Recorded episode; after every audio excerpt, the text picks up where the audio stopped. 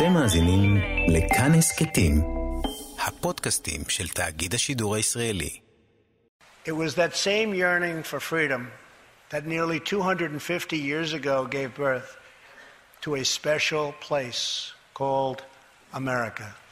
It was home to an incredible people with a revolutionary idea that they could rule themselves, That they could chart their own destiny.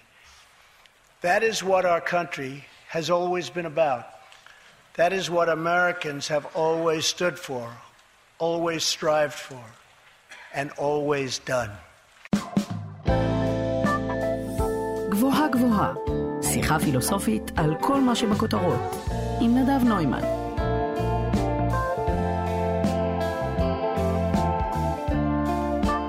אם ישאלו אתכם מהו הגרעין הרעיוני שעליו מבוססת ארצות הברית, מה עומד בלב הפרויקט הגרנדיוזי הזה שקם בצפון אמריקה לפני כמעט 250 שנה? מהו הבסיס הפילוסופי של המדינה הזאת? מה תגידו? קפיטליזם? דמוקרטיה? מהגרים? מקדונלדס? אם יש דבר אחד שעומד בבסיס של כל הדברים האלה, זוהי החירות. כמאמר ההמנון, ארצות הברית היא ארצם של בני החורין. החירות הזו לעשות מה שאתה רוצה כל עוד אתה לא פוגע באחרים, ומצד שני להימנע מפגיעה בחירויות שלך עצמך, הדבר הזה נראה לנו היום מובן מאליו. אבל מבחינה פילוסופית, ארצות הברית היא ניסוי מטורף, שמיישם עד היום רעיונות רדיקליים ביותר.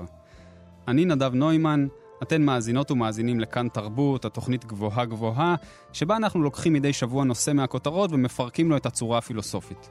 כי דעות על מה שקורה יש לכולם, אבל כדי להבין מה עומד בבסיס המציאות, צריך לחפור קצת יותר. והפעם, במיוחד לכבוד הבחירות בארצות הברית, נדבר על המושג שנמצא לכל הבוחרים בראש כשהם הולכים לקלפי, בין אם הם רפובליקנים או דמוקרטים, חירות. freedom, liberty. ובשביל זה נמצא איתי באולפן היום דוקטור איתי שניר, מהמכללה האקדמית עמק יזרעאל. שלום איתי. שלום, שלום, שלום נדב. טוב, אז אנחנו הולכים uh, לדבר היום על, uh, הרבה על המושג הזה, חירות, לאורך, לרוחב, לעומק, איך הוא מתקשר לפוליטיקה בכלל, איך הוא נכנס לפוליטיקה האמריקאית, מאיזה כיוונים, אבל לפני זה, רגע, מה זו בכלל חירות? יש דבר כזה? האם אנחנו חופשיים בכלל? שאלה מצוינת כמובן, שנרצה לחשוב עליה היום מהרבה מאוד כיוונים, אה, ולשם כך כדאי שנמקם את הדיון, קודם כל, כדיון פוליטי. בבקשה. אה, דיון פילוסופי, אבל דיון בחירות כמושג פילוסופי פוליטי. וזה לא מובן מאליו.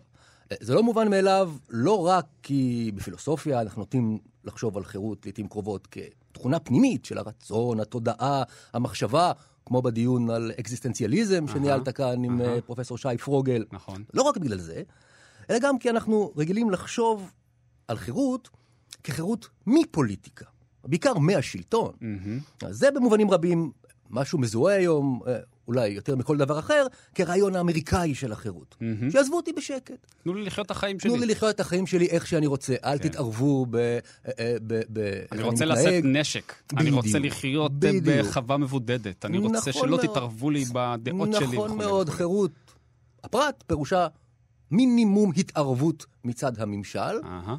מדינה קטנה, האידיאל, לפחות אחד האידיאלים האמריקאים שהולך והופך להיות יותר ויותר דומיננטי. והיום נרצה לחשוב על מושג החירות הזה, להבין אותו. אבל גם לקרוא עליו תיגר ולחשוב על אה, חלופות אה, מן העבר ומן ההווה למושג הזה של החירות אה, שכל כך דומיננטי בארצות הברית. ואגב, הוא אקטואלי אה, באופן מעניין לא רק בגלל שאנחנו חוגגים השבוע את אה, חגיגת הבחירות בארצות הברית, כן. גם בהקשר של הקורונה, נכון. שאנחנו אה, נמצאים אה, בעיצומו ולא רואים את סופו, מעלה במלוא חומרתה את שאלת החירות הפוליטית. המדינה, ב- בכל העולם, פחות או יותר, נכון? אה, מרשה לעצמה להתערב מתערבת בדרכים ל- שונות כדי לשמור עלינו. האם אנחנו מוכנים לוותר על חירויות כדי לשמור על הבריאות, כדי לשמור על החיים? עד כמה מותר למדינה לומר לנו מה לעשות ולהגביל את החירות שלנו? כן. מהמם, סגר, מהמם. הגבלה מטורפת של החירות. מטורפת. האם היא לגיטימית? כדי לשמור על הבריאות, כדי לשמור על החירות, למה שאני אקשיב למה שאומרים לי? הברית שלה אנחנו מדברים, גם יש מחאות מאוד רציניות, גם על הסגרים, בוודאי. וגם אפילו על לבישת מסכות. זאת אומרת, אפילו האקט הזה שהממשלה יכולה, הממשלה המרכזית הפדרלית יכולה להגיד לאנשים, אתם חייבים ללבוש מסכות, זה לא נתפס שם כמשהו שעובר בהחלט, כל כך בהחלט, בקלות. ולא רק, ש... לא רק שם, לא רק אבל שם, כמובן. שבארצות הברית, כן. ששם המושג הזה של החירות הפוליטית הוא כל כך דומיננטי וכל כך אה, חשוב וחזק ומרכזי באתוס האמריקאי, מהמם. ההתנגדות אה, עזה יותר ממקומות אחרים. כן. לא בטוח שיותר בכל מקום אחר, אבל יותר ממקומות אחרים. עכשיו, כדי להבין לעומק את התפיסה הזאת של חירות בהקשר הפוליטי, וכאמור גם לקרוא עליה תיגר, לחשוב על חלופות, אני מציע ליהנות, להיענות להזמנה של הפילוסופית, אחת הפילוסופיות המופלאות אה, של המאה ה-20, של חנה ארנדט. חנה ארנדט. אחת אולי הפילוסופית המובהקת אה, של הפוליטי, כן. וגם של החירות. וללכת יחד איתה אחורה בזמן. בבקשה. באמת אחורה בזמן, ולמרות שאנחנו כאן בפודקאסט פילוסופיה, ולמרות שאנחנו אה, מתלווים כרגע לסיור יחד עם פילוסופית, כן. אנחנו הולכים בזמן רחוק אפילו יותר מהמסורת הפילוסופית אפלטונית, אל עיר המדינה, אל הפוליס היוונית. אנחנו הולכים בעצם למקורות בערך של המחשבה המערבית כמו שאנחנו מבינים אותה היום. אפילו לפני, אפילו לפני, לפני כן. וחשוב ממש- שאפילו קצת לפניה. כן. כי, כי המסורת הפילוסופית האפלטונית, האסכולה הסוקרטי, סוקרטס, מורו של אפלטון, אה, ואחר כך אריסטו, תלמידו של אפלטון, כבר פועלים בתקופת שקיעתה של הפוליס היווני, שתכף נבין קצת מה היא אומרת ולמה זה חשוב לנו כדי להבין מהי חירות, לדעתה של חנה ארנדט. אה, כלומר, אבל- חנה ארנדט בשביל הדיון במושג החירות הפוליטית, בעצם מבקש מאיתנו... ללכת לפני כן. המסורת הפילוסופית, כדי להבין, לגבש, לפתח מושג פילוסופי עמוק של חירות פוליטית, ללכת לפני אוקיי. המסורת אז- הפילוסופית. כלומר, אנחנו יכולים לשמוע כאן ביקורת כבר, אנחנו לא, תכף ניצוק בתוכן, אבל כבר איזושהי ביקורת על המסורת הפילוסופית של העיסוק בחירות. קצת רמזתי עליה אה, קודם, תכף ניצוק בה קצת תוכן. עכשיו, מה שמעניין, מבחינת האופן שבו ארנדט פורסת, מציגה, מפתחת את מושג החירות היווני, אה, שהוא מושג אחר לגמרי של חירות משאנחנו מכירים. היוונים לא הכירו את הרעיון של חירות הרצון, אבל יותר חשוב, הם לא חשבו על חירות כניגודה של כפייה, אלא כניגודו של הכורח. Mm. הכורח הוא כורח הטבע, הכורח הביולוגי. יש לנו גוף ביולוגי אה, שכבול אל הטבע, נרצה או לא נרצה. לכן, תנאי מוקדם לחירות עבור היוונים, אומרת לנו ארנדט, כן. הוא שחרור. שחרור ממה? שחרור מהתלות בכורח הטבעי. מהצורך לעבוד, להתייגע, לכלכל את הגוף. איך משיגים את זה? אדם יכול לעשות את זה כשיש אחרים שעושים את זה בשבילו. אדם חופשי הוא בעל בית, יש לו אויקוס, מילה יוונית לבית, שממנה המילה שלך, אויקונומיה, האקונומי, הכלכלה. מה זה אומר להיות בעל בית?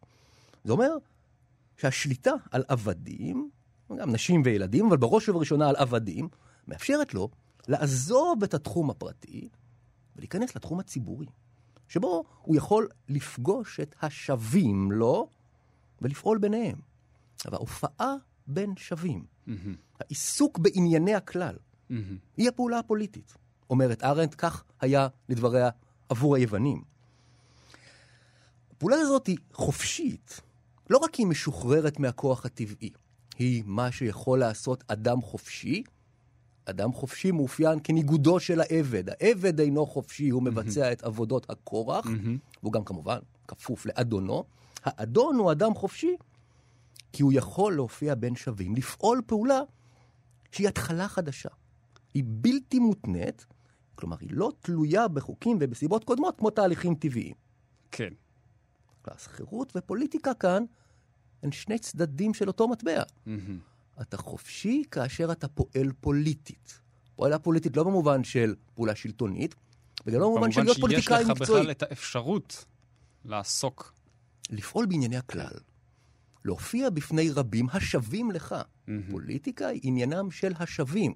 להבדיל מהשליטה, שהיא שליטתו של האדם החופשי בעבדיו, וגם, כאמור, באשתו ובילדיו. והדברים האלה של ארנדט כבר רומזים לנו על מה היא חושבת על הזמנים שבהם היא חיה, ובטח על הזמנים שגם בהם אנחנו חיים. בוודאי. עכשיו, ארנט לא עושה איזושהי אידא, אידיאליזציה לפוליס היוונית. כמובן ש, ש, שאי אפשר להתעלם מהעובדה שהחירות היוונית הושגה במחיר של שליטה אלימה, ברוטלית, ו... בכל מי שאינו חופשי, כאמור בעבדים, בנשים וגם בילדים שעדיין אינם חופשיים. כן. אבל היא אפשרה איזשהו מושג של חירות שהוא עולה בקנה אחד עם פעילות ועם שוויון. עם פעילות בקרב אנשים אחרים, בין רבים, הופעה, בדיבור, במעשה, וניסיון להשפיע על ענייני הכלל. מרחב ציבורי. אוקיי. עכשיו, זה לא מקרה, אומרת ארנדט, שהמסורת הפילוסופית, כמו שאנחנו מכירים אותה, המסורת הפילוסופיה, האסכולה האתונאית, סוקרטס, אפלטון, אריסטו, הם לא הפילוסופים הראשונים כמובן, אבל הראשונים כן. שעסקו בצורה שיטתית. הורידו, סוקרטס הוריד את הפילוסופיה מהשמיים ארצה, והתחיל לעסוק בסוגיות חברתיות, מוסריות, פוליטיות, ובעקבותיו כמובן אפלטון ואריסטו. אין זה מקרה, היא אומרת, שהמסורת הפילוסופית מתחילה פחות או יותר כשהפוליס שוקעת. כשהעולם היווני נכבש על ידי הצבאות המקדונים, אלכסנדר מוקדון, שהיה תלמידות של אריסטו, ואז נעלם, כשנעלם המרחב הציבורי, נעלמת כמעט לחלוטין, אף פעם לא לגמרי, אבל כמעט לחלוטין, האפשרות לממש ולחוות חירות פוליטית, אז מתחילים לחפש אותה בפנים. עכשיו, כך לא רק הונחו היסודות לדיון המטאפיזי בחירות הרצון לעומת דטרמיניזם, כן. האם רצוני חופשי, או שאולי מסיבות שונות, אני רק חלק מהטבע ולכן רצוני בעצם אינו חופשי. כל הדיון הזה, אומרת ארנדט, התחיל רק כשבעצם נסגרה האפשרות להיות באמת חופשי. להיות באמת חופשי לא רק כבעל עבדים, בעלות על עבדים כמובן לא הסתיימה עם שקיעת הפוליס, לקח עוד כמה עוד מאות לא רבות של שנים. כמובן, כמובן. גם על זה עוד נחזור מזוויות שונות, נהיה חייבים בדיון שלנו. אבל מה שבעצם נסגר כמעט לחלוטין, אף פעם לא לגמרי, אבל כמעט לחלוטין, עם שקיעתה של הפוליס, הוא המרחב הציבורי, שאליו מגיע אדם, פוגש שווים לו, ויכול לעסוק יחד איתם בעניינים המשותפים לכולם, להתחיל התחלה חדשה בענייני אנוש. נצא למלחמה, נפסיק את המלחמה, נקים נמל חדש, כל דבר שנוגע לענייני הכלל, אלה כמובן דוגמאות פרדיגמטיות, כן. אבל כמובן, בוודאי, שלא היחידות. אבל כך לא רק הונחו כאמור היסודות לדיון המטאפיזי בחירות, אלא גם מתגבש מושג חדש של חירות פוליטית. חירות כקביעה עצמית, שליטה עצמית, מימוש עצמי. זה מושג החירות ש... כלומר, הדברים, ש... מה שאנחנו היום תופסים כחירות, אם אתה שואל את האדם ברחוב, מה זה חירות, מה זה חופש, זה באמת החופש לעסוק בעצמי, נכון? לעסוק...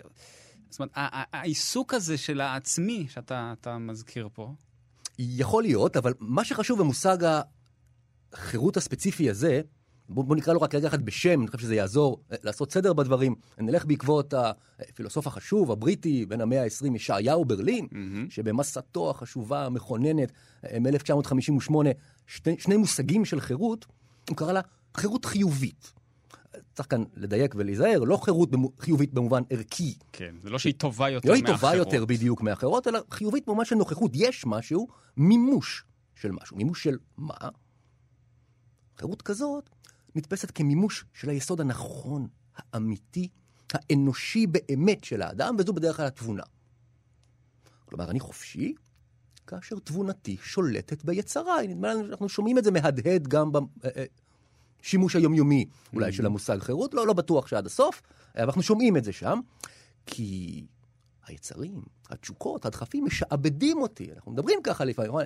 אדם זה, כמעט אף פעם לא אומר את זה על עצמי, נכון? אבל ההוא הוא עבד ליצריו, כן. נכון? אבל מתי אני חופשי? כאשר אני שולט בעצמי, כאשר אני שולט ביצריי. אז כאן החירות היא כבר לא צידו האחר, צידה האחר של הפוליטיקה.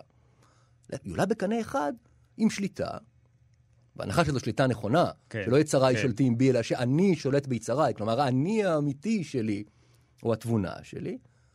והחירות כאן, באופן מאוד מעניין, עולה בקנה אחד, מתיישבת גם עם ציות. אה, אני חופשי כאשר אני מציית, בתנאי שאני, כלומר תבונתי, מקור החוק שלו אני מציית. כן, אני מציית לחוק שאני מקורו, שתבונתי היא המקור שלו. זה המושג של אוטונומיה. נפרק רגע את המילה הזאת, אוטונומיה, אוטונומוס, חקיקה עצמית. אני המחוקק של עצמי, אני מציית, אבל כשאני מציית לעצמי, אני חופשי. וזה פתח ל... נפתח בהערת סוגריים, כי אני בטוח שאנחנו נגיע לזה. לו היינו נשארים רק עם הסוג הזה של החירות, זה פתח לכל כך הרבה בעיות. בדיוק, נכון. עכשיו, החירות, המושג הזה של החירות, החירות החיובית, נכון? כפי שברלין קורא לה. אה, יש בה משהו חזק, מדהים, וכמובן מאוד מאוד משפיע, אבל גם מאוד בעייתי. כדי להבין את הפוטנציאל האדיר של החירות הזו, אבל גם, כמו שאמרת, את הפוטנציאל הבעייתי שלה, פוטנציאל הרסני החיובי, כמעט. הפוטנציאל ההרסני, נכון? אה, נלך אולי לגילום הפוליטי המובהק ביותר שלה, הניסוח הפרדיגמטי שלה, אצל ז'אן ז'אק רוסו. הפילוסוף פועל בצרפת, אה, פחות או יותר באמצע המאה ה-18, שיא תקופת הנאורות, עוד לפני המהפכה הצרפתית, היווה במובנים רבים את ההשראה כן, למהפכה כן. הצרפתית שהתרחשה אחרי מותו, אה, כמה שנים אחרי מותו, אבל בהרבה מובנים בהשראתו. בדמותו. בדמותו, בהשראתו, בהחלט. גורסו אומר שקהילה פוליטית היא חופשית כאשר היא נשלטת על ידי מה שהוא מכנה הרצון הכללי. Mm. הרצון הכללי שרוצה, בהגדרה, בטובת הכלל, ולכן האזרח חופשי כאשר רצונו תואם לרצון הכללי. זה מעניין, זה מושג קצת מעניין של רצון. אה, רוסו מבין כאן שבכל אחד מאיתנו יש מגוון של רצונות. אני רוצה עכשיו המון דברים.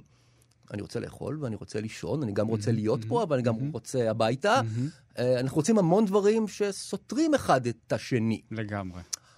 יש לנו את היכולת כיצורים תבוניים לרצות בטובת הכלל. היכולת הזאת היא כמובן יכולת תבונית. זה מה שז'אן ז'אק רוסו טוען. בדיוק. כאשר אנחנו, לפי רוסו, בדיוק, כאשר האזרח רוצה בטובת הכלל, כלומר, כאשר רצונו הוא רצון אזרחי, תואם את הרצון הכללי, את טובת הכלל, מהמם. אז הוא חופשי. יש לו עוד כל מיני רצונות, רצונות פרטיים, רוסו קורא כי, לזה. כי למה? כי הוא אומר שאם כולם ית, יתייחסו רק לרצונות הפרטיים שלהם, שלא תואמים את הכלל, אנחנו ניצור, מה, אנטרלמוסיה. קודם כל, אה, אה, בוודאי, בהחלט, אה, אבל הדגש של רוסו הוא שככה כל אחד מאיתנו ימשיך להיות עבד ליצריו. יש לך אינטרסים פרטיים, נדב, מהמם. אה, ואתה לעיתים קרובות, גם אני, אנחנו נכנעים לאינטרסים הפרטיים שלנו, ו... אתה אומר, מממשים אותם. נכנעים. אתה אומר נכנע- נכנעים. בוודאי, זה- כן. זה- הז'רגון. אה, אה, שהמושג הזה של החירות מזמין אותנו להשתמש בו. אני רוצה לצבור הון, לצבור ממון, אני לא רוצה להיקלע לקשיים כלכליים, ולכן אני לא רוצה לשלם מיסים. כמובן שאני גם רוצה שהמדינה שהקהילה, תתפקד. שהמדינה כן. תתפקד, שתהיה, שיהיה שיש מימון... שירותים חברתיים שאני אוכל ליהנות חברתיים, מהם. ש- אה, אה, חינוך ציבורי לילדים שלי, בריאות ציבורית. אני רוצה שהמדינה תוכל לתפקד, אז אני במובן מסוים רוצה לשלם מיסים, במובן אחר אני לא רוצה לשלם מיסים. יש כאן אה, התנגשות בין כן. רצונות.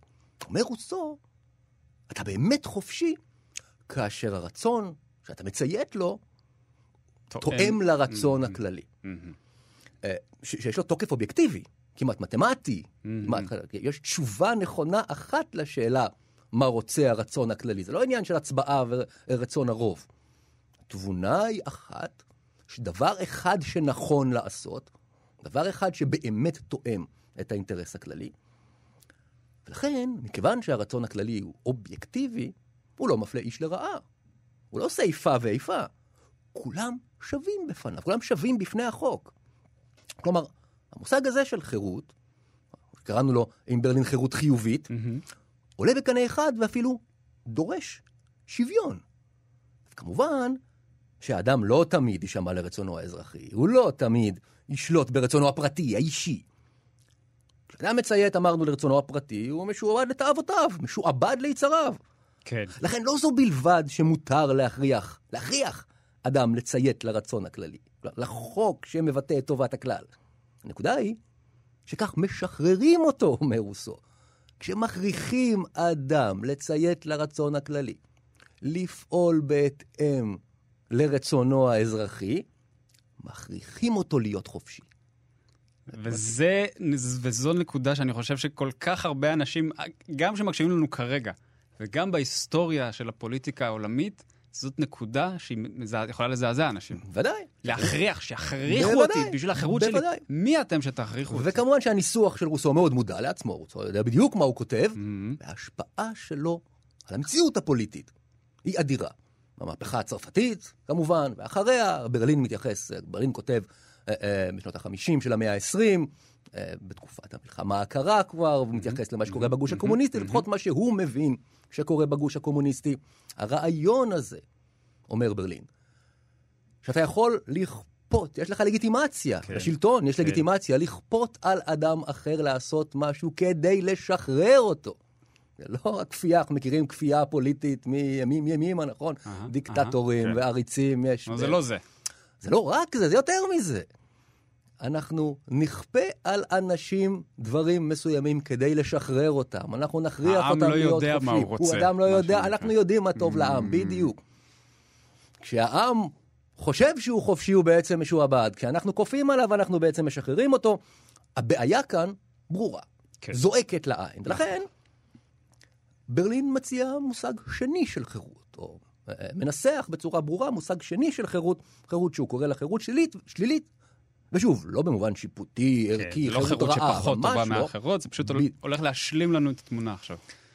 היא שלילית, היא. שלילית במובן של היעדר. משהו לא נוכח. מה, מה איננו במושג הזה של החירות? כפייה.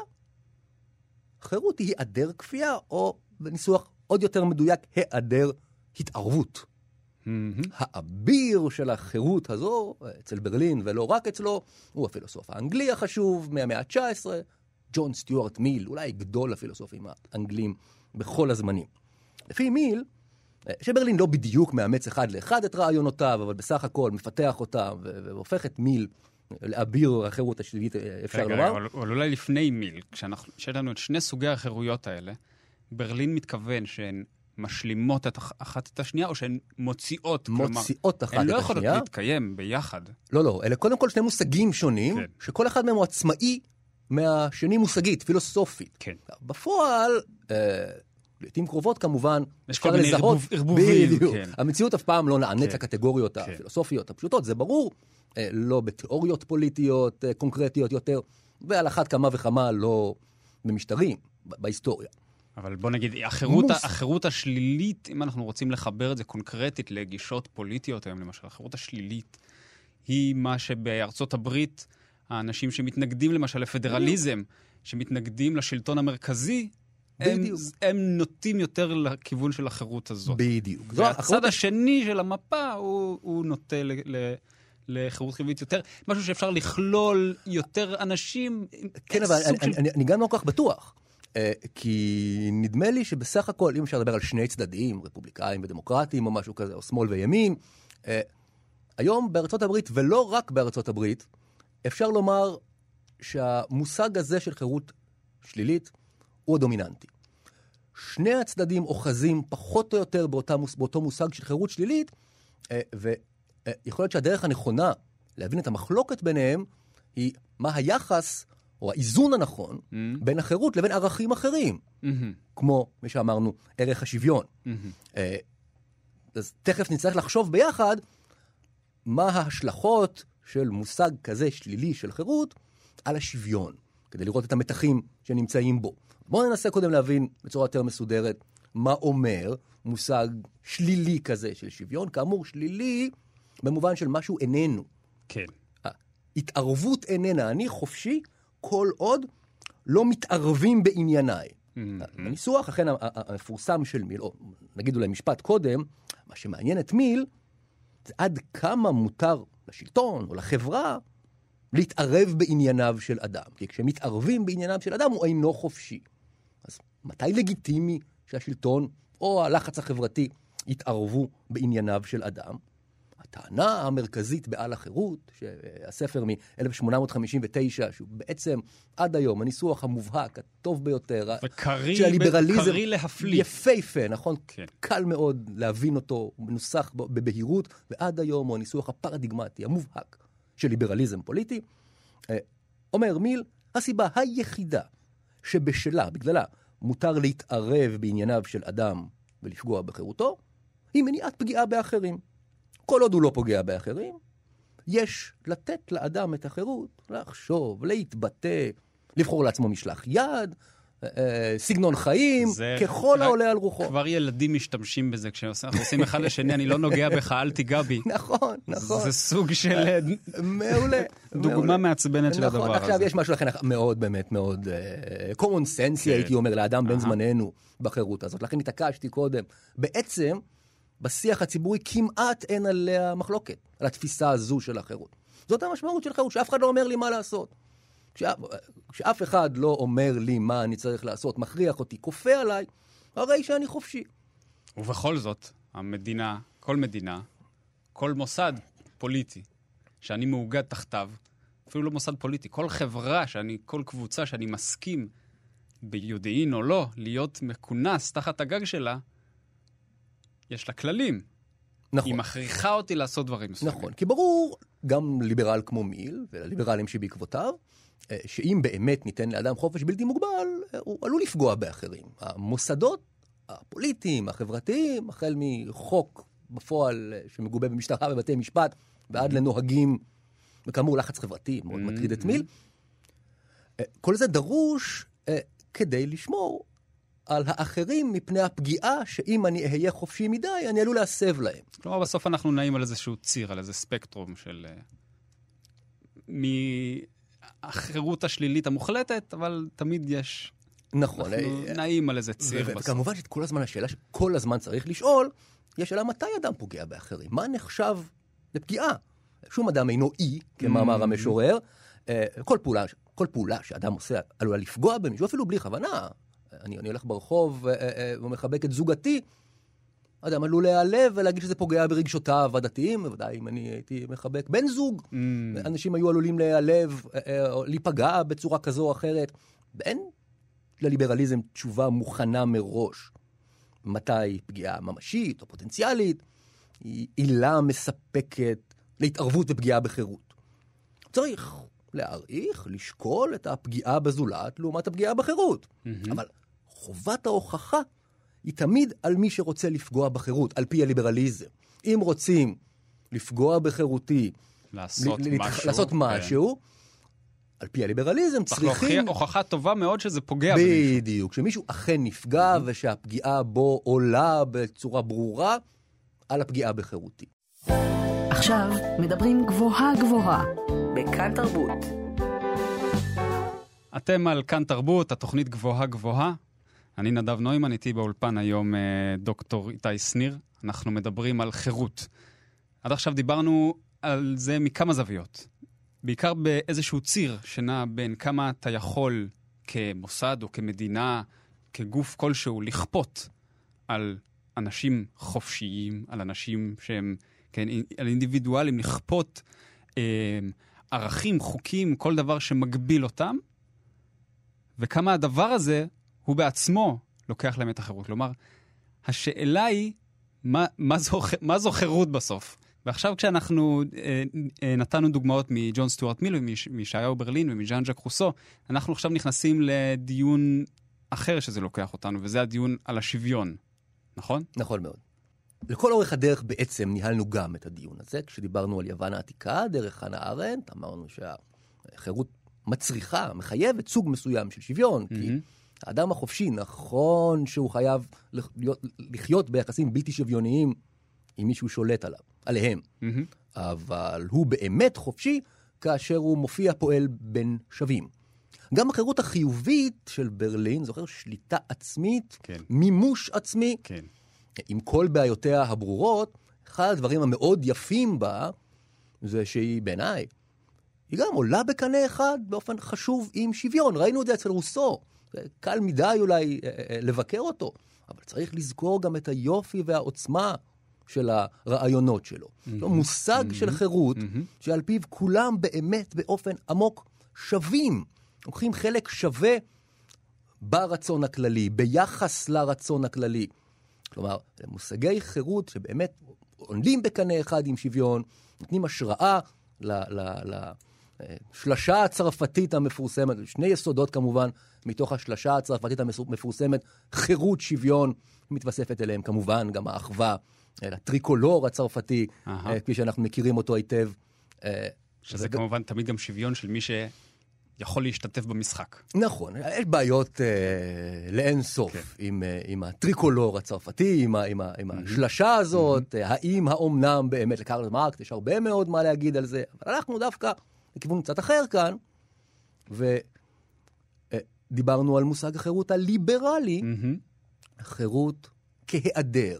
כן. היעדר התערבות, היעדר mm-hmm, כפייה. Mm-hmm. ואם הזמנת אותנו לחשוב שוב בצורה מסודרת על היחסים בין החירות הזו לבין שוויון, אז מה שמעניין בחירות הליברלית, שהיא ממש מזמינה אי שוויון. נכון. כי אם כל אחד חופשי, כמו שאמרנו, לעשות מה שהוא רוצה, ליזום, להשקיע את כספו, לעשות, mm-hmm, uh, mm-hmm. לבחור בדרך mm-hmm. חיים uh, uh, uh, שהוא מקורית. בהכרח ומה... אני אדרוך על מישהו בסוף. או, שת, או שתיפול, או, או שתצליח. אני, רואה, אני רוצה להסתכל בעצמי קודם כל כמצליחן. אז במקרה שלך זה עובד מצוין, אחרים עלולים לא להצליח כמוך. כן. ולכן, החירות הזו מזמינה אי שוויון, ואפשר להסתכל על זה גם מהצד השני. כפייה של שוויון, אומרים הליברלים, בהכרח פוגעת בחירות. בדיוק, ברור. בהכרח פוגעת בחירות. אפשר לדבר בהקשר הזה באמת על זרם ליברלי קיצוני, הליברטריאניזם. Mm-hmm. Uh, סוג של ליברליזם קיצוני במובן הזה, של תפיסה לקחת באמת רחוק וחזק ועד הסוף כמעט, את התפיסה השלילית, השלילית הזאת של חירות. הליברטריאנים מתנגדים אפילו למיסוי למשל, בטענה שמיסוי כמוהו כעבודת כפייה. כאשר אדם לוקח ממני מס, כמובן הממשלה, כן, השלטון לוקח כן. ממני מס, הוא מכריח אותי לעבוד בשביל... לא בשביל, בשביל עצמי. לא בשביל עצמי, בדיוק, בשביל איזשהו גוף כן? אה, אה, עלום, אבסטרקטי, מופשט, המדינה, החברה, לעבוד בחינם, עבודת כפייה. השוויון, הניסיון להגיע לשוויון פוגע בחירות, כך על פי הליברטריאנים, לא כל הליברלים חושבים כך, ולכן, אם הזמנת אותנו קודם לחשוב רגע אחד, מה ההבדל, לפחות בהקשר האמריקאי, בין שמאל לימין, בין mm-hmm. דמוקרטים ורפובליקאים, הוא לא בדיוק בתפיסות שונות של חירות, אני חושב שהם די חולקים את אותה תפיסה שלילית של חירות, אלא בעד כמה הם מוכנים לפגוע בחירות כן. כדי להשיג שוויון. Mm-hmm. כאשר הימין בגדול אומר, חירות היא פחות או הערך היחידי. והשוויון... אה, יגיע, לעזאזל, יגיע או לא יגיע, או לא, לא יגיע, אבל... אה, פחות חשוב. יותר ויותר מוכנים, מוכנים לומר שהוא פחות חשוב, בדיוק, אפילו שילך לעזאזל. בעוד בדמוקרטים עדיין יש איזשהו ייחוס של ערך בפני עצמו לשוויון, ולא רק mm-hmm. לחירות. Mm-hmm. אם נוכל לעשות עוד צעד פילוסופי אחד... בבקשה. אה, אני חושב שיהיה מעניין אה, ללכת לאינטלקטואל מרתק בן זמננו, אה, אינטלקטואל בריטי, שוב, אה, קוונטין סקינר, כן. שמציע מושג נוסף של חירות. לפי המנייה שלו, מושג שלישי, הוא חושב על ברלין, עם החירות החיובית והשלילית, למסה המפורסמת, הזכרנו את שמו של ברלין. שני מושגים של חירות, סקינר מציע מושג שלישי mm-hmm. של חירות. Mm-hmm. במובן מסוים, כמו ארנט, גם סקינר, שהוא היסטוריון, לא פחות מתיאורטיקן פוליטי, אולי יותר, אה, הולך אחורה כדי לחלץ את מושג החירות שלו מתפיסות פילוסופיות, פוליטיות, שרווחו בתקופות קודמות ונשכחו, נדרסו, אפשר לומר, על ידי הליברליזם אה, והדומיננטיות של מושג החירות הליברלי. אה, בשיח הציבורי, בפוליטיקה, mm-hmm, mm-hmm, ב- mm-hmm. לא רק במאה ה-21 כמובן, גם במאה ה-20 ואפילו לפניה. במקרה שלו, המקור הוא רומא, רומא הרפובליקאית, הטרום-קיסרית. אה, מושג החירות הזה הופיע גם כמה פעמים בהיסטוריה, הוא לא רק היה דומיננטי ברומא הרפובליקאית, אבל הופיע עוד כמה פעמים, במלחמת האזרחים האנגלית למשל, סקינר מזהה עיסוק מאוד מעניין במושג הזה, שתכף נפרט אותו קצת, המושג הרומי של החירות. הוא קורא לו חירות רפובליקאית, זה שם מאוד מסוכן ומבלבל, כי הוא לא מתכוון כן, לרפובליקאים כן, במובן האמריקאי אה, של המפלגה הרפובליקאית, אלא אה, אולי נקרא לו חירות רומית, okay. אוקיי. ונזכור שאנחנו מדברים על רומא הרפובליקאית, ולא רומא שבראשה אה, ומה, יש קיסר. ומה אומר, ומה אומר, אומר המושג, המושג הזה? הזה של חירות אה, אה, רפובליקאית או חירות רומית? גם זה מושג שלילי של חירות, חירות כהיעדר, אבל הפעם אין המדובר בהיעדר התערבות, אלא בהיעדר שליטה. אומר סקינר, לפי הרומים, אדם הוא חופשי, הרומאים, אדם הוא חופשי לא כאשר אין מתערבים בענייניו בפועל, אלא כאשר הוא לא נמצא במצב שבו מישהו יכול להתערב בענייניו. זה לא הבדל קטן. כי הוא, מוס... כי הוא זה, מסית... זה, נש, זה נשמע כמעט סמנטי. אז, אז אני אסביר למה זה כל כך הבדל דרמטי כן. וחשוב.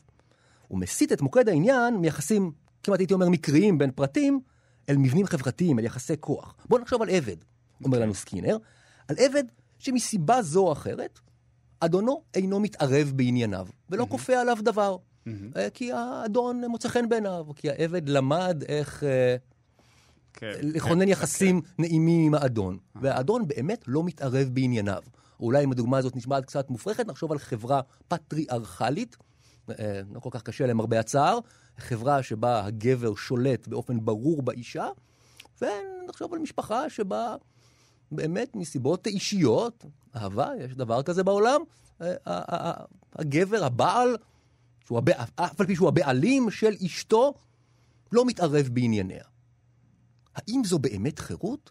האם עבד שפשוט אדוניו, אדונו לא מתערב בענייניו, בינתיים, נרצה לומר עליו שהוא חופשי? האם אישה... בתוכנית האחרונה שהיית, שהייתה כאן בשבוע שעבר, דוקטור מירי רוזמרין הסבירה לנו בדיוק איך עצם המצב האנושי הזה, שבו הגבר. הוא הבעלים של הגוף של האישה במובן מסוים, החירות כאן היא לא...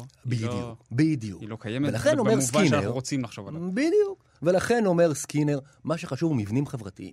מה שחשוב הוא לא האם מישהו בוחר להתערב בענייניך, אלא האם הוא נמצא בעמדה שבה הוא יכול. איך החברה מובנית פשוט מראש. איך, בדיוק, איך אם נסרטט בדיוק. מבנה של החברה, אנחנו נוכל לראות בעצם. כלומר, ההבדל הזה רחוק מלהיות סמנטי, רחוק מלהיות קטן, כי אדון שהיום בוחר אה, לא להתערב בענייניו של העבד, יכול לשנות את דעתו מחר בבוקר.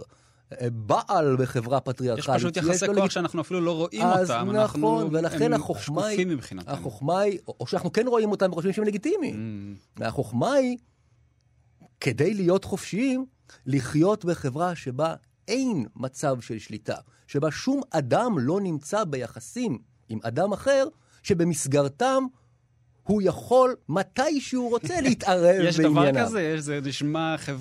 יותר מאוטופי. אפשר זה... לשאוף לשם, לא, אבל אפשר לכונן הרי חברה. כל יחסים כמעט, אלא אם כן אנחנו הולכים על מבנה אנר... אנרכי לחלוטין, שבו אין בכלל היררכיה בשום צורה. לא, לא, זה אבל אז... לא כל היררכיה, כש... אז, אז, אז אולי עוד הבהרה אחת דרושה כאן. כן.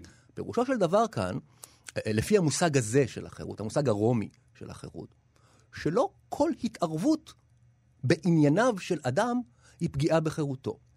התערבות יכולה להיות לגיטימית.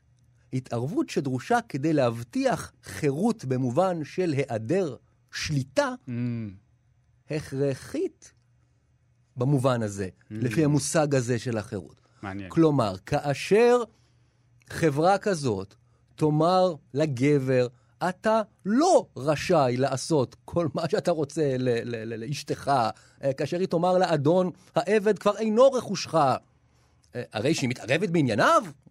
במובן מסוים כן, אבל לא פוגעת בחירותו, אלא להפך, מאפשרת חירות. אה, אז מה שחשוב כאן, קודם כל, זה שהיעדר שליטה פירושו היעדר שרירותיות. היעדר יכולת מצד אדם מסוים לכפות את רצונו באופן שרירותי על אדם אחר, על אישה אחרת כמובן. שים לב לשני אה, דברים מאוד מעניינים שנובעים מהעניין הזה. קודם כל, שוב חזרנו לשוויון. אי אפשר לומר שמושג כזה של חירות אה, דורש שוויון קיצוני או אנרכי כזה, כמו, כמו שאמרת, אבל בהחלט אפשר לומר שמושג רומי כזה של שוויון, שוויון כהיעדר שליטה, כן. בהחלט מתנגד או מאפשר לנסח התנגדות ברורה לאי שוויון קיצוני.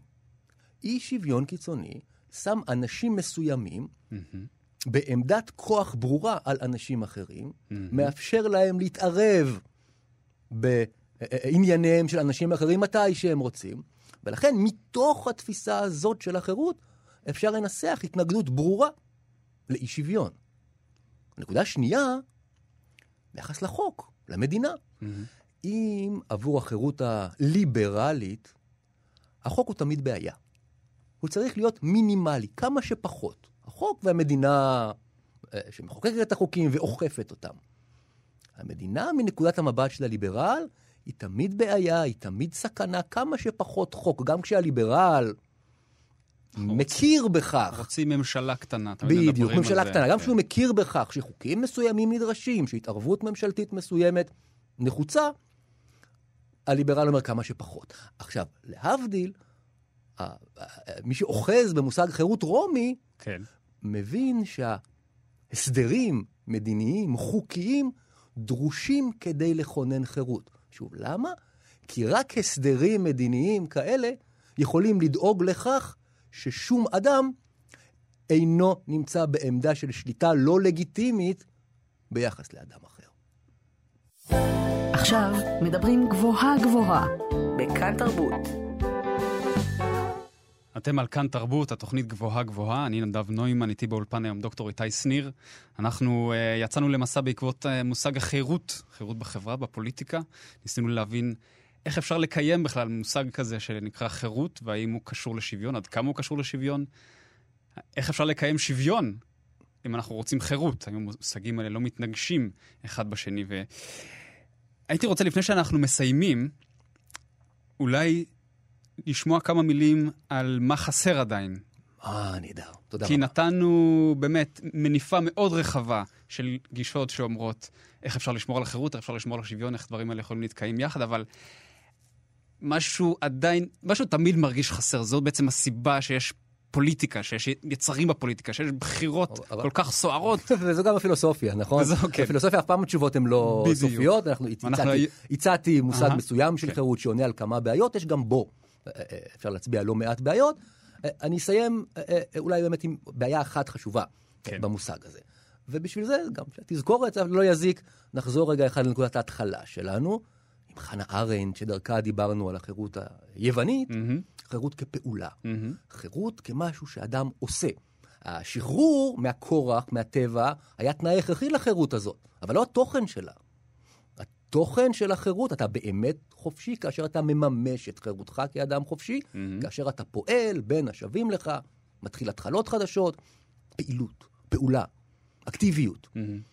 קצת נעלם לנו הסיפור הזה עם מושג החירות הרומי, שהיה מאוד מעניין, הוא פתר לנו כל מיני בעיות אה, שבכל זאת זיהינו אה, במושג החירות השלילי, לפחות בביטויים הקיצוניים שלו, שבאמת הולכים ונהיים יותר ויותר דומיננטיים בארצות הברית ולא כן. רק בה.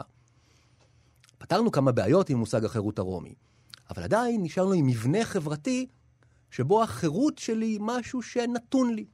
אני חופשי גם כאשר אני פסיבי. אם המדינה דואגת לכך שאיש לא נמצא בעמדת שליטה ביחס אליי. מה שנדמה לי חסר במושג הזה של החירות, הוא היכולת שלי לממש את החירות שלי. כלומר, אתה אומר חופשי למה? למשל- מה- למשל- מהי התכלית בסוף של החירות למשל, הזאת? למשל, או אם נזכיר עוד, פוסט, עוד פודקאסט מאוד מעניין אה, שכבר היה לך, על מישל פוקו, מהמם, הרעיון של שחרור מתמיד. מהמם. של ש... כי ההבנה גם שמערכי שליטה הם מאוד מגוונים. מערכי שליטה, כוח, ידע, מגיעים מכל הכיוונים, והעבודה של החירות היא עבודת פרך בלתי פוסקת, נכון? של חשיפה בעצם. של חשיפה של מנגנ- מנגנוני השליטה, של מאבק בהם, של השתחררות מהם. אז גם דברים כאלה אנחנו צריכים לזכור, אה, אה, הם, הם, הם אתגר בלתי פוסק למי שרוצה, כפילוסוף, כאזרח, כאדם, להבין את החופש ולהיות חופשי. נהדר. דוקטור איתי שניר, המכללה האקדמית עמק יזרעאל, תודה רבה שהגעת. תודה רבה, נדב, היה תענוג. אנחנו סיימנו. אני נדב נוימן. אם אתן רוצות להרחיב עוד בנושאים שעליהם דיברנו, אפשר לקרוא את הספרים והחיבורים הבאים. על החירות מאת ג'ון סטיוארט מיל יצא בעברית בהוצאת שלם. ארבע מסות על חירות מאת ישעיהו ברלין יצא בהוצאת רשפים. What is Freedom מאת חנה ארנדט, או בעברית, אם אתם רוצים, המצב האנושי שיצא בהוצאת הקיבוץ המאוחד. האמנה החברתית מאת ז'אן ז'אק רוסו שיצא בהוצאת רסלינג, וגם Liberty Before Liberalism מאת קוונטין סקינר שהזכרנו אותו כאן. אני מקווה שנהנתם, תודה ולהתראות.